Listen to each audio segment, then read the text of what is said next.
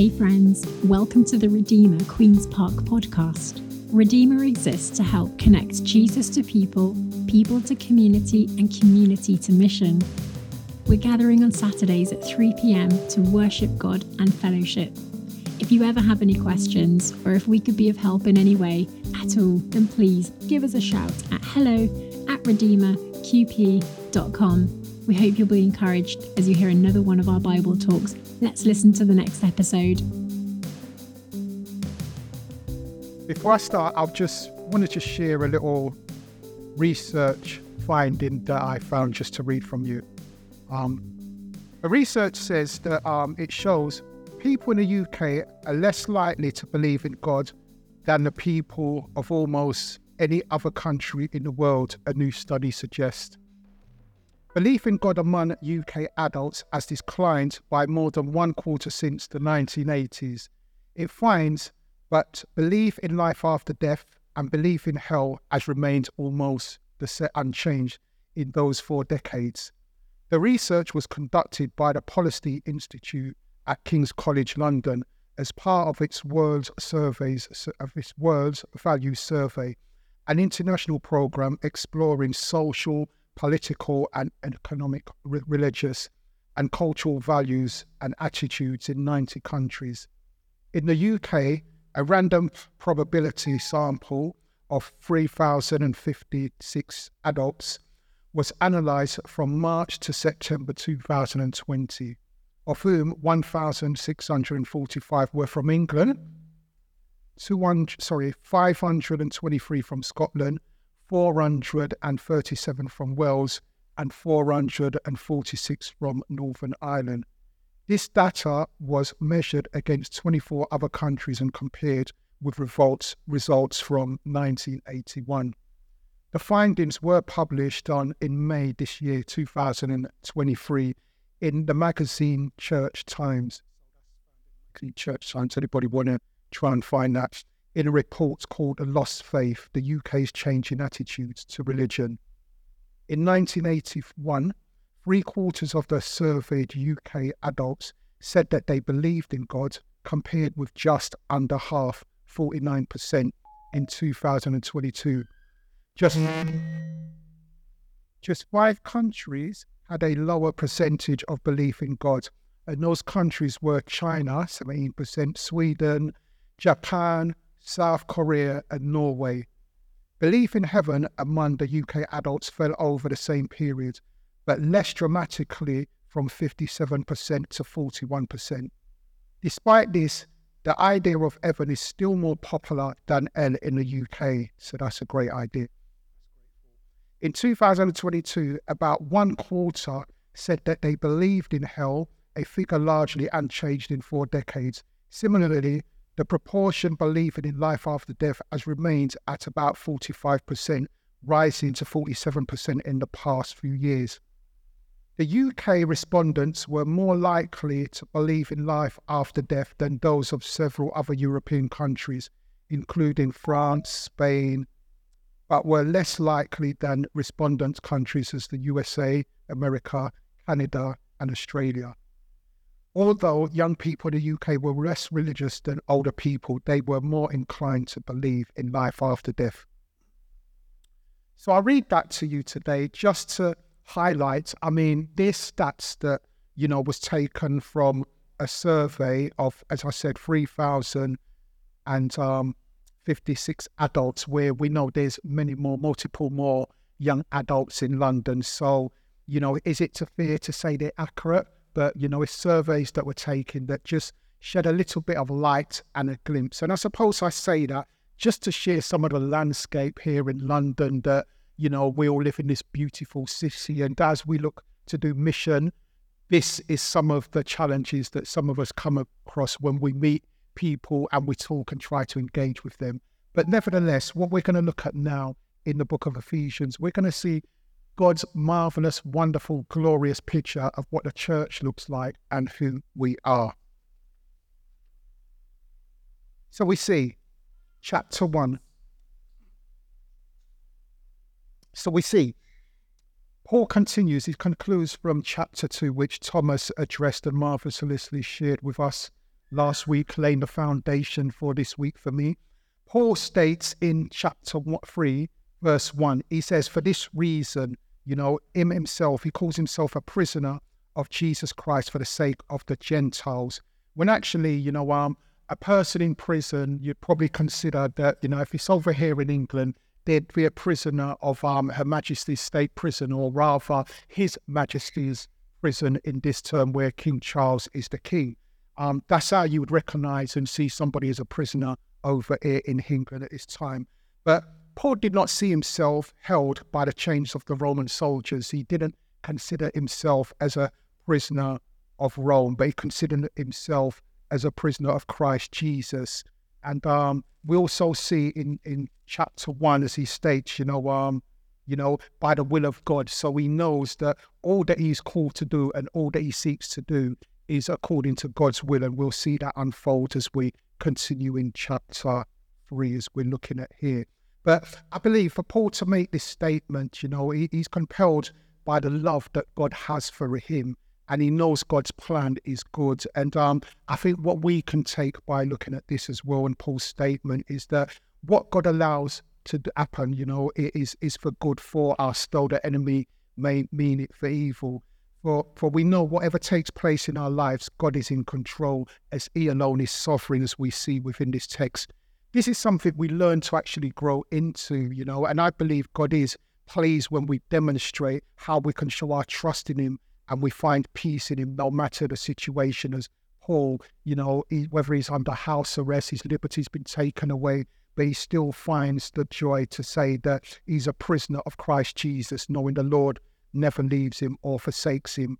And this is what Paul is demonstrating right here. He knew he was called to preach to the Gentiles. Now he finds himself in prison, wondering possibly, you know, how is God's call on his life going to be fulfilled? He knows God's called him, he's in prison. So how is that going to be fulfilled? I'm sure this was not Paul's plan for his life, to be, you know, imprisoned by the Roman soldiers as he was. But um, it's possible he may have thought, if he con- if he continued taking the gospel to the Jews and not the Gentiles, he may not have been in prison. Um, Acts tells us that he says in a statement, I consider my life worth nothing to me. My only aim is to finish the race and complete the task the Lord Jesus has given me, the task of testifying the good news of God's grace. And we do see that he says in verse two that um, he does say, surely I have, you know, if they've heard about the ministration of God's grace, you know, um, God's stewardship that God has given to him. Again, in the book of Acts, it outlines and it does tell us how, you know, Paul met with the Ephesian church and um, how he established that church. And I believe that statement, you know, was helpful for them to acknowledge the administration of God's stewardship on his life to preach that. Paul didn't hesitate to proclaim the whole counsel of the Lord. And um, we see in verse three, he goes to talk about how this mystery was made known. But sorry, I just want to go back and just say, you see, verse one, when he does complete and say, for this reason, I, Paul, a prisoner from Christ on behalf of the Gentiles, he pauses there. And that's my belief. Where he pauses there, really, verse fourteen would continue from where he pauses, which Thomas will take up next week. But but before he goes into this praise and this prayer about the Ephesians, you know, he continues into this discourse, what we're talking about today. But I just wanted to highlight that with that little pause. I believe as it picks back up in fourteen, he would have gone into that before he carries on that we're looking at right now. So verse three, we do see he talks about this mystery, and that's highlighted four times. We see that in verse three. We see him talk, mention the mystery again in verse four. We see that mentioned again in verse six. And we see that mentioned again lastly in verse nine, this mystery.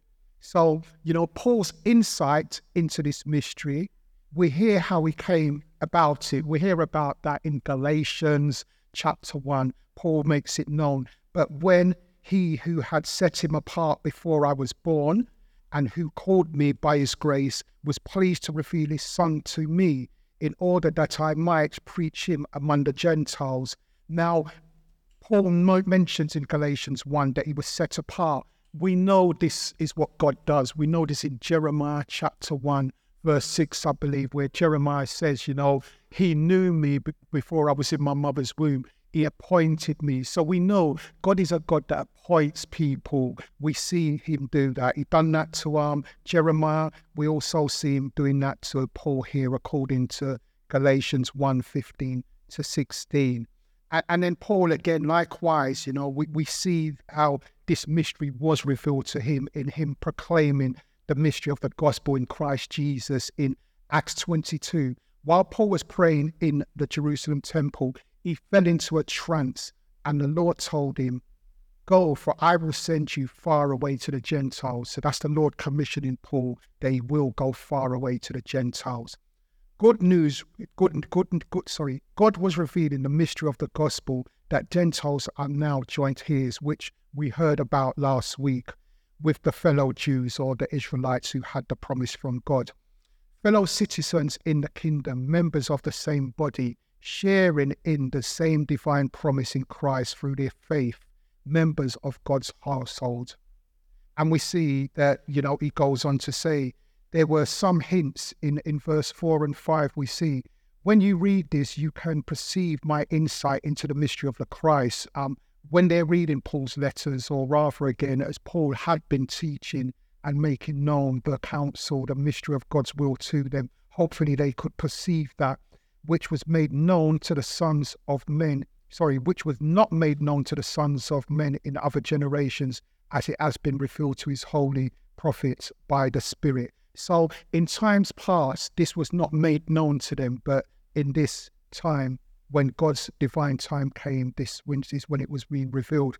So there were some hints indicating that some of the Gentiles would be saved, but the idea that they could come, they could become fellow heirs was totally foreign concept to the Jews. Um, the Jews at the time, or rather Israel at the time, their idea that, you know, as we do read in the Old Testament, um, which, you know, is revealed in the New Testament. And again, you know, the New Testament was hidden in the Old Testament. But at the time in the Old Testament, we would have seen some um, Gentiles, maybe Moabites like Ruth, or, or Canaanites like um, at Jericho, Jericho, sorry. Jericho, the wall came down. Who is her name? It was the prostitute, Rahab, Rahab, Rahab. So we see Gentiles. So we can see there were people that came into God's family. That was acceptable. But, you know, at the time it was under the law. The men had to be consecrated. Um, they had to be circumcised, and the women had to go through the purification rituals. So, you know, that is the way they viewed things. You had to come in under the law. But now things like that have changed. So, um, you know, so there were hints that God would redeem and he would save Gentiles and bring them in to a covenant with them. Isaiah also speaks in Isaiah forty-five. Um, the Lord's word says, "Turn to me and be saved, all the ends of the earth. For I am God, and there is no other. By me I have sworn, from my mouth has gone out in righteousness a word that shall not return. To me every knee shall bow, every tongue shall swear allegiance or confess to God." And um, we see that now, don't we? We see the Gentiles now confessing to God, doing that. So God, in all of his gracious and his mercy, continues to show himself faithful, as he declared through his word from time forth. Um, we also...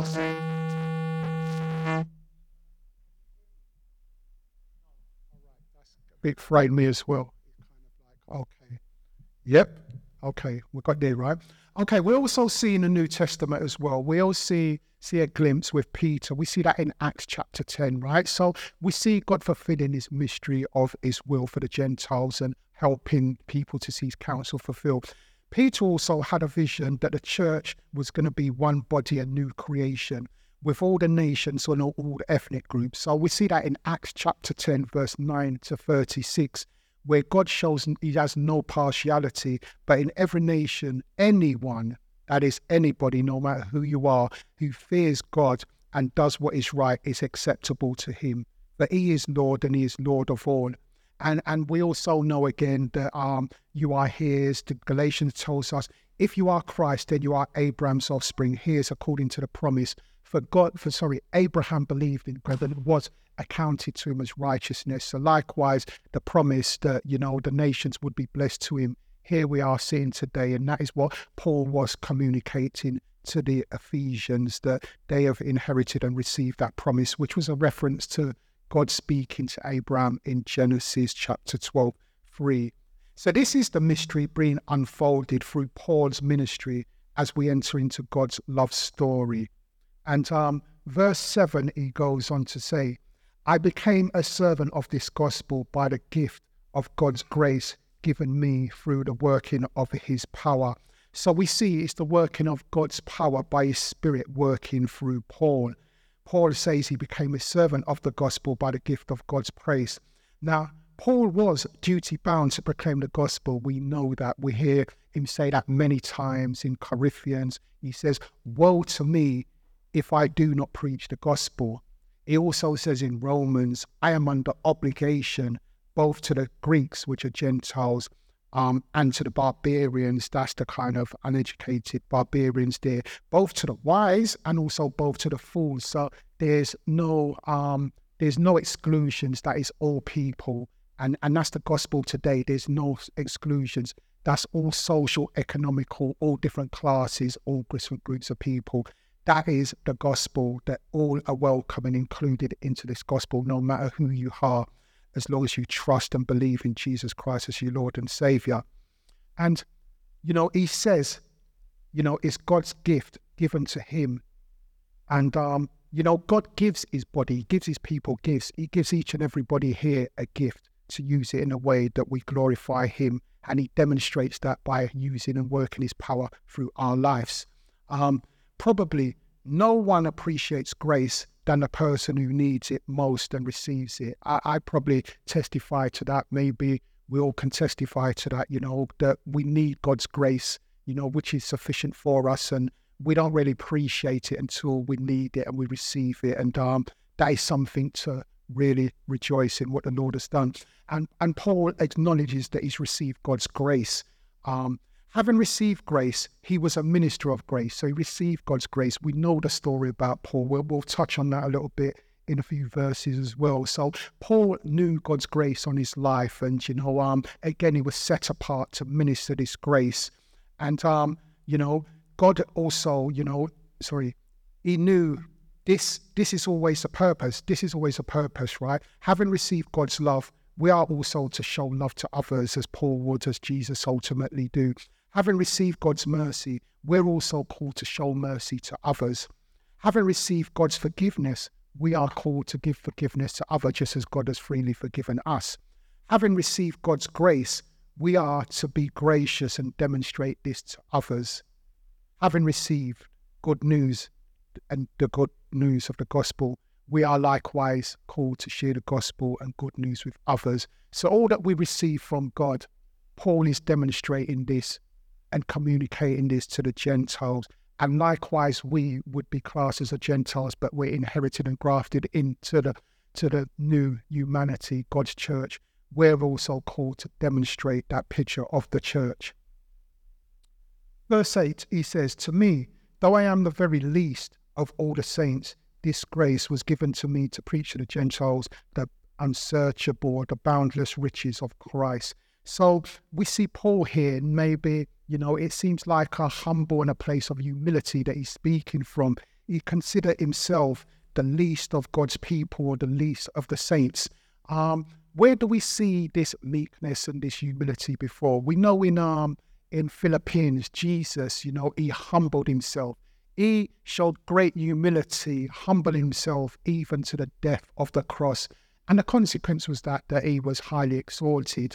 Um, you know, I heard one of our sisters pray again on Thursday when we were praying, you know, she quoted a nice verse from um, First Peter chapter five, that we are to humble ourselves under the mighty hand of God, so in due season he will exalt us. So, you know, God, you know, he resists the proud, but, you know, he draws close to the humble. And, um, you know, Paul's saying he's one of the least. Why would he say that? Um, I, I couldn't say, but I can consider, you know, Paul, possibly he may have been in remembrance to know that um, he was one of the lead Pharisees who stood and authorized the killing of Christian believers. You know, he also, as we know in, in, in Acts, um, he authorized that he was there when Stephen was stoned. So, um, you know, to witness these things, to be on a mission going to Damascus to persecute the church, God's own people, you know, to receive God's grace, to be redeemed, to understand what this mystery is all about. You know, um, maybe he just considered himself that he weren't like the other apostles who actually hung out with Jesus, sat with Jesus, talked with Jesus. As I believe he's saying, this Christum is, is like an untimely one. So he met the Lord at a time which was outside of that time as his apostles that was journeying with him. So, um, you know, it, it's a great place for us to just acknowledge that, you know, um, the Lord by his power works within the life of his church. He works within the life as us as believers, and um, humility is a great place to be in. You know, as we know again, the, the scripture is not by our power, not by our might, but we know it's by the Spirit of the Lord. So, um, you know, Paul is clearly demonstrating that, you know, a, a man that proclaimed God's word with power. You know, he had been stoned. He went through so much persecution, but yet still he proclaimed God's word that the church could really get to know who they were in Christ. And here he is, seeing himself as one of the least of God's people, proclaiming the boundless, unsearchable, incomprehensible riches of Christ, the Anointed One. And, and the unsearchable, boundless riches are the Gentiles. We were once outside the kingdom, but praise God, through Christ, we have been accepted to share in the inheritance and become partakers in God's glorious inheritance. We now have hope, or more so, we was talking to the Ephesians, Ephesians church, but it wasn't just talking to the church, because he also does say at the start of the letter in chapter one, that it's also to the faithful in Christ. So it's also, you know, all believers. But, you know, they're to share in the inheritance and become partakers in God's glorious inheritance. So this is what he says to us, all of us, you know, we're partakers in that inheritance, you know. Really, when we sit and meditate what that means, you know, the book of First Peter chapter one will give you a clearer picture of that inheritance and what it looks like again. And it just tells you those wonderful promises. And and and Second Peter chapter two also tells you the wonderful promises that he's given unto us. They're things for us to take hold of and be a part of what all the Lord is calling us to do. We have hope where once upon a time we had no hope as Gentiles. Um, as a new covenant was originally established with Israel, the Jews, they was God covenantal people, you know. Um, we now enter into the new covenant and now redeemed through the blood of Jesus. So whoever puts their trust in him as their Lord and Savior, whoever that will be, you know, um, will see Jesus as their Lord. God awaits. He still awaits today. He invites you to come to him if you've not come to him already. He invites our family members, he invites our friends, he invites our work colleagues. God is still reaching out with his hand, inviting people to come to him right now to restore them with hope and glory in his beloved Son, Jesus Christ. He always had a good plan. Sorry, he always had good plans for you, and he still does. This is only found in the new creation, the new man, Christ Jesus. Jesus, where the old is done away, and behold, the new has come. This invitation still awaits everyone today who hears it and will receive it. Whoever puts their trust and believes in the Lord will be saved. They'll be restored, made new, and be in a place where they will know their God, their Maker, and enjoy and spend eternity with him in his everlasting kingdom. And with this good news, which we've heard about, you know, which has been talked about, which has been preached and which has been declared. Um, it's so beautiful. Again, I would encourage us, you know, in our own times, it'd be great, you know, if you feel to meditate throughout the week on chapter one and chapter two, you know, this it's just so rich when, you know, the Apostle Paul is telling the church who they are and, and, and what that is, you know, he says like, Seth, you know, you are hashtag blessed. You know, God has blessed you in Christ with every spiritual blessing in heavenly places. So though I call Seth, it's everybody else. And, and, and likewise, Ellie and Eleanor, as we have two Ellies in here, right? You are hashtag God chose you. in him before the foundation of this world. He really has. And, um, you know, that's just a lovely, wonderful promise. And um, Nathan, likewise, you and Daisy, you know, your hashtag, you know, you, you know, in love, he predestined you for adoption as sons and daughters, you know, through Jesus Christ, according to the promise, purpose of his will. And all of us, you know, that applies to all of us. He also goes on, we have, we have forgiveness of our trespasses according to the riches of his grace, which he lavished upon us in all wisdom and insight, making known to us the mystery of his will. These are the things that God has done for us and many more. We are sealed with the promised Holy Spirit, who is the guarantee of our inheritance until we acquire the promise of it. Do you get the picture of what God has done for us and all he calls us to be? Do we grasp that? Do we get it? And the wonderful thing is, we are his workmanship, which Thomas talked about last week, where his own masterwork, his poema, a work of art. I look right now at the church and I see wonderful workmanship, all that God has done in the individual life. I may not see all of that played out in full, but that is who God is telling us who we are. We are his workmanship. You know what a workmanship is. It's something beautiful that people usually show the artwork and show it off to the world or others. It's something precious. It's something really treasured. And that's what God is saying you are. Yeah? You know, you're his artwork, created in Christ Jesus. You're actually reborn from above, a spiritual transformation, renewed, ready to be used for good works, which God prepared for us beforehand, taking paths which he set, so that we would walk in them, live in the good life, which he prearranged and made ready for us to walk in. I often say, I think you will find great liberty and great freedom when you embrace this verse in Ephesians two ten, to know that God is the one who predestined you. God has already mapped out for you what he has called you to do in Christ Jesus. He's already done that. The aim really is for us to sit in that and trust in that. With the trials in life, like the Apostle Paul, finding himself in prison, thinking, how am I going to follow through on the call where the Lord met him on the Damascus Road and told him what he's going to do? Imagine he's thinking, I'm in prison now. How does this play out? But God is the one who has already predestined him to play out and live out his will. And likewise for us, with all of our flaws, with all of our inadequacies, I talk about myself, but if I can talk about myself, surely I can talk about the new creation, because we're all flawed, and that's why we all know we all need a saviour, which is Jesus Christ.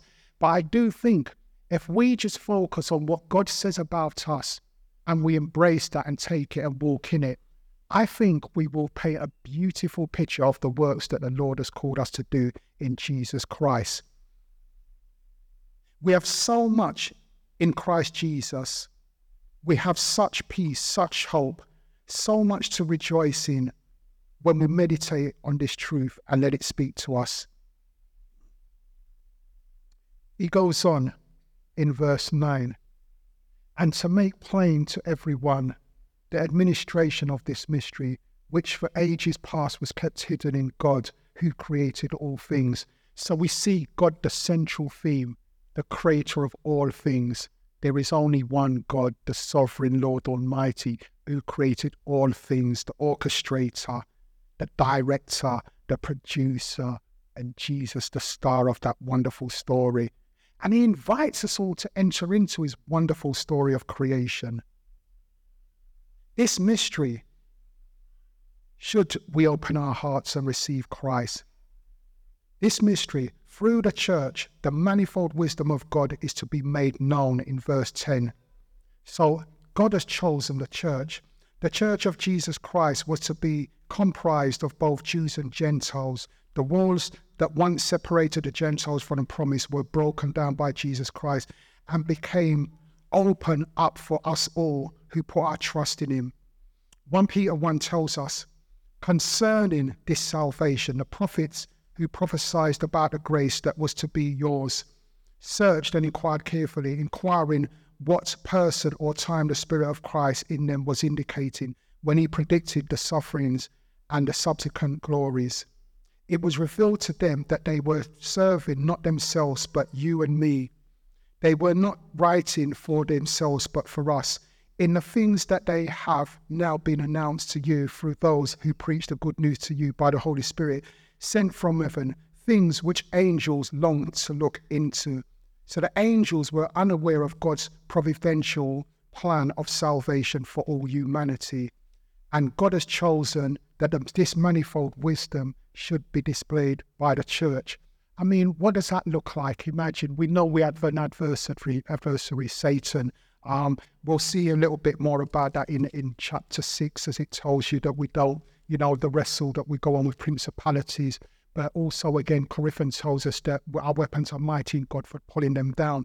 So this manifold wisdom, as we know, is what Paul is declaring and making known to the church, that, you know, God has called a new creation, a new humanity in one body, breaking down that wall of divide where Jews and Gentiles, all people, all ethnic groups, join together to display God's glory, to speak to the world at large that all people, no matter who they are, who has been created in God's image and likeness, but because of sin, they're marred.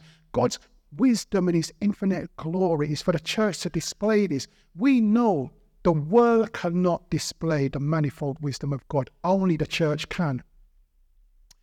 And look at it. It's like this. It's like many years ago in South Africa, there was apartheid. So you just could not, blacks and whites could not join together and do things in the same place. Anybody tried to resist that, there was just great back, there was just great backlash. We also know in America, back in the sixties or whenever, Martin Luther King, we know these things was non-negotiable. So do you get the picture? This is how the Jews, this is how Israel saw things. The Gentiles, they're like dogs, unclean. We cannot join with them unless they come through the purification and the law. But Paul was bringing the manifold wisdom of what God had done.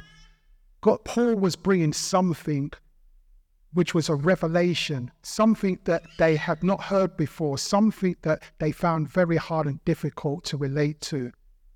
And this is it today with the church. This is the task of the church, to display the manifold, glorious wisdom of God, uniting all people, all different ethnic groups, no matter where they're from, that whoever comes through this door, they are welcomed, and hopefully they will come to know the God of creation. And that is the manifold wisdom. We work jointly together. We're a new humanity. This is the focus. This is what Paul is telling us here, who we are. The, the next, you know, chapter four, five, and six is going to help us to see how do we walk that out. How do we live that out on a daily basis that, you know, is demonstrated through word, thoughts, and deeds, and action, and by the Spirit. But these three first verses are helping us to see and believe and know the truth of God's word, who we are, and who God says we are, and how we're to respond. So likewise, the angelic beings, or the rulers and the authorities, you know, that um, you know, they they wait to see, you know. Paul Paul tells them that the intention, as I said, he says that, um, let me see, verse ten. He tells them that, that um, the wisdom of God might now be made known to the rulers and authorities in the heavenly places. So let's say the fallen angel, let's say the fallen angels and the rulers and authorities and so forth. We we know Satan is the prince of the airways, so we know he's in he's in rebellion to God. You know, we know that he's trying to bring division and, and trying to disrupt all what God is doing, but he does not know the full counsel of God. And we say that because we know, again, right? If if the rulers and authorities had known that, surely they would not have been in um, support that Jesus Christ would have gone to the cross. If they knew that, that would not have taken place, you know, because that's where our victory lies, Jesus going to the cross, dying for our sins.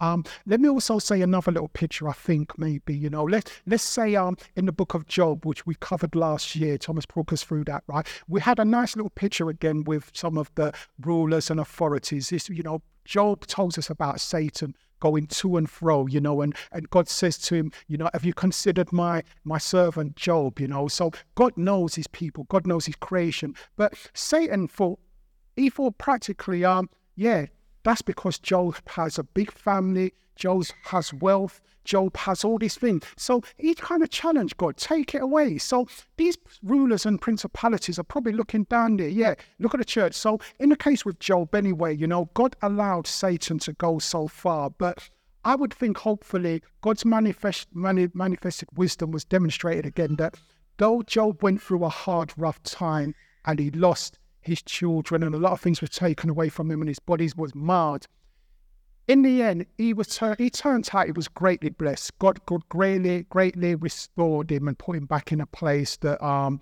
you know, it's just a demonstration of God's power. Though I can imagine it was very hard to lose his children. But based on that, I can probably kind of think, this is me thinking now. So the rulers and authorities probably, they I think they will acknowledge that they look down on a Redeemer and figure, yeah, they're bearing God's image.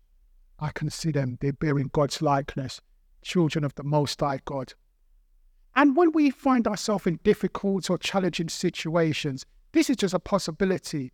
They probably may figure, you know, wow, we have that clear opportunity to go to God in prayer. We have a clear opportunity to call upon the name of our Lord. God has given us all these promises that we read about in chapter one and chapter two. And that mystery in chapter three has been clear and made known to us. I'm just thinking maybe, as I said, it's me, that these rulers and authorities, they look down and wonder, do we really see our right standing with God? Do we really see the promises that God has given to us? Do we really see that who we are? And it's not going to make us exempt from the trials, because we know that little throughout the Bible, you know?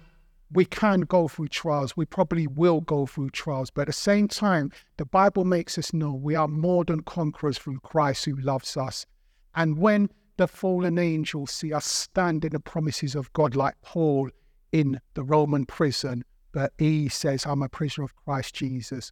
Wow, that just shows the victory and the manifold wisdom of God in the church. So hopefully that can allow us to be encouraged, no matter where we are, to know the hashtag blessings that we have, no matter what we're going through. God is always there with us. He has a wonderful plan. He sees greater than what we see. So verse eleven, with that, we see verse eleven that, you know, saying all of that, he talks about in verse eleven, according to his eternal purpose that he accomplished in Christ Jesus our Lord. So God accomplished all of these things for us in Jesus Christ our Lord. Then he goes on to say now in verse eleven, according to his personal promises in Christ Jesus. Sorry, he goes on to say in twelve, in him now, that's Christ, through faith in him, we may approach God with freedom and confidence. And Camden, I want to speak to you right now as you're about to embark on a journey, what the Lord will be taking you on as you go back to the States. As well as I want to encourage everybody, you know, um, that I, I just pray, you know, as we hear God's word and as we've been laboring in God's word in many ways than one. But Camden, we really, you know, have been looking and seeing God doing a wonderful thing in your life. I personally have been looking at you as a young adult, and I'm really grateful and proud of how your parents have been, you know, reflecting the image of Christ in your life and helping you to navigate while here in London, which can be a difficult city for, for people who come to a, a new country. But I've had the privilege of sitting with you as well and fellowshipping with you. And um, I just really want to encourage you again. I really do believe that the Lord has a bright and a beautiful plan for you. And I believe that for his church as well. But just speaking to Camden as he will be embarking on a journey. So I just want to encourage you in verse um, twelve, likewise, Camden, as well as all of us, that, that through faith, right, Camden, you have that, you know, you have that pathway that God is saying to you, just to approach him with freedom and with confidence. And and and what might that look like? Let me think of um Novak Djokovic. Yeah? Novak Djokovic, right? Yeah, he's he's on par to win tennis. If he gets to find win it, what what would that be, the sixth time? He yeah, something like that. But he has won on court one consecutively, I think, for the last forty-odd times consecutively. So each time he's been to Wimbledon, forty-eight times consecutively, right? He's on par as well consecutively, hopefully, if he wins it tomorrow. That's about the sixth time for the last five years, dominating. Can we imagine his confidence and the freedom? He has the freedom and confidence to, to pray, gifted in, in his craft, in his gift, and he can play and he can do that. So that's the kind of confidence that we have to know, that God has given us a confidence in him. Can we embrace that? Can we take that? And even when things don't go our way according to our plans, the way we expect it, can we still have the confidence to know that Jesus is still Lord? He is still with us and he still has a wonderful and a perfect plan to fulfill in our lives, that we glorify him. So Camden, I hope you run with that, that, you know, you will have space to be exercising that and be a great light amongst your brothers and sisters or your colleagues when you go to campus there. We really trust what God has been imparted in your life throughout these last few years. He will use you to impart that into the lives of those around you. I'm very sure of that. And that's just not limited to Camden. It's, it's also to all of the church, you know.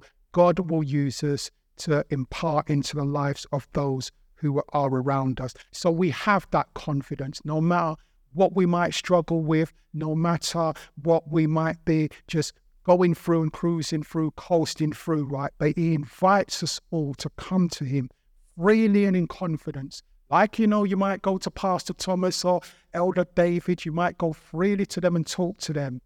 God gives you that confidence to go freely to him and talk to him. So let's not waste that opportunity. Let us all use that, because it's when you do that, you will freely see God speak to you, and then you will know beyond a doubt, he's Lord. You will know that. And then we come to the concluding verse, verse thirteen. Um, Therefore, I ask you, do not lose heart. You know, at times we can lose heart, or at times, you know, we can be discouraged because, you know, something may happen that we didn't expect to happen, or, you know, we're enjoying the moment, and then, you know, um, whether church, family, congregation members move on or they leave, we think, oh, I had a wonderful time fellowshipping with them. I was so encouraged. They really used to look out for me. They used to really edify me. Those things can seem discouraging at times.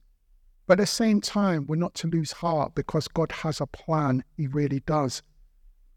And though Paul under arrest for the sake of the gospel, we know that, Paul asked his readers to not lose heart. Paul didn't want them to be discouraged for his sake, because Paul was still being used in the service of God's eternal plan.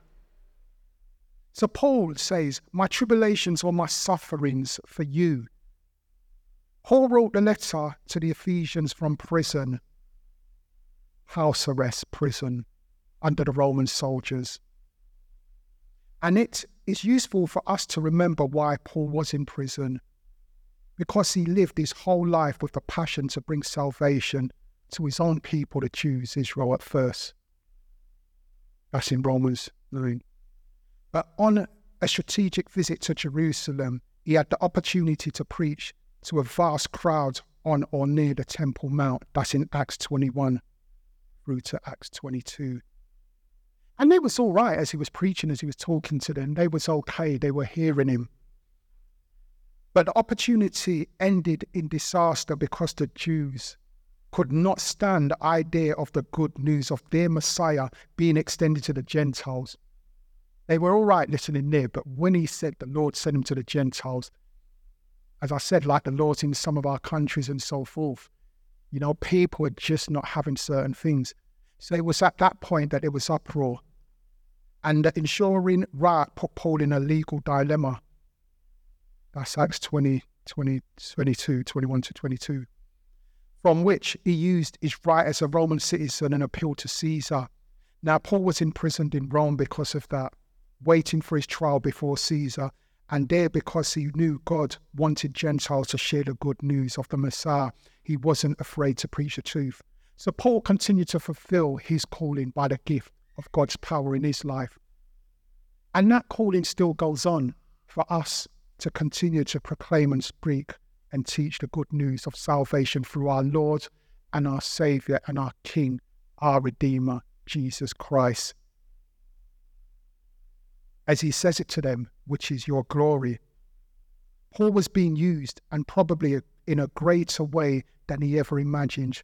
This Roman imprisonment produced the letters of Ephesians, Colossians, Philippians, and Philemon. They all serve with a place in God's eternal plan. In the same manner, each of us has a place in the service of God's eternal plan. Know this and work, sorry, knowing this and working towards it is a great guard against losing heart in the midst of tribulation.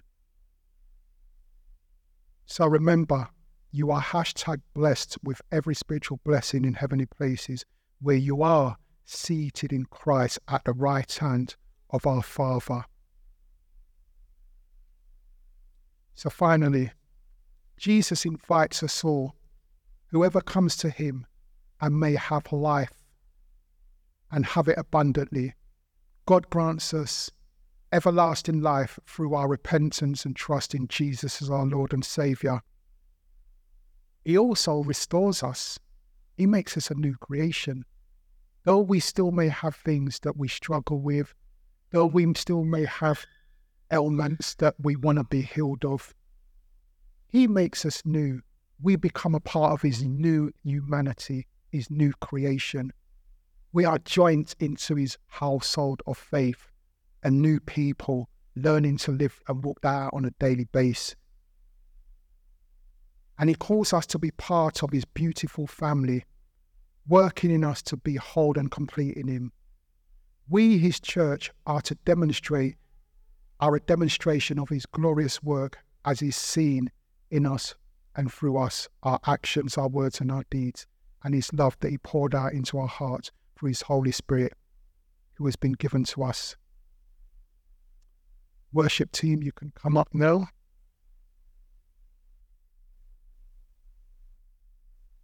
So on this glorious truth that Paul reveals to the Ephesians church and also to us, how do we walk in that?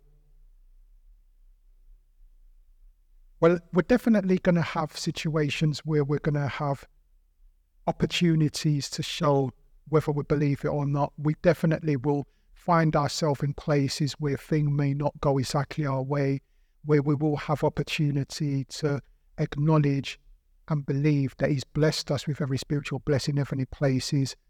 It's not always based on externally what you see. We're also going to have times where, again, we may feel we're not doing much or nothing is happening for us. But as Ephesians one tells us, you're chosen. You may look on the pastor as you can see him living out his call and being chosen to come here to plant a church in London. But as part of the body, you're also chosen to be a part of this church, to enter in what the vision is for this church, to preach to all people, to meet all people, to make God's love known through Redeemer Queen's Park. We bow our heads, I just pray. Father God, we thank you for the writings of the Apostle Paul, Lord, especially in the book of Ephesians, what we've just heard. Lord, I pray that you would help us to embrace these truths. Help us, Lord, that these truths do not just stay in our mind, but they go from our mind and our thoughts into our heart. Help us, Lord, to demonstrate our faith in believing in all you said by walking that out. Lord, help us to walk out this mystery, Lord, that has been revealed and made known unto us, that the rulers and authorities, when they look upon us, they will see, Lord, your new creation, your new humanity, fulfilling your wonderful plans and seeing the faith and trust that we have in you, Lord, that nothing is able to separate us from Christ. So, Lord, again, we do just thank you. We love you. We praise you. Lord, we ask that you would continue to have your way in us. Through Christ Jesus, we pray.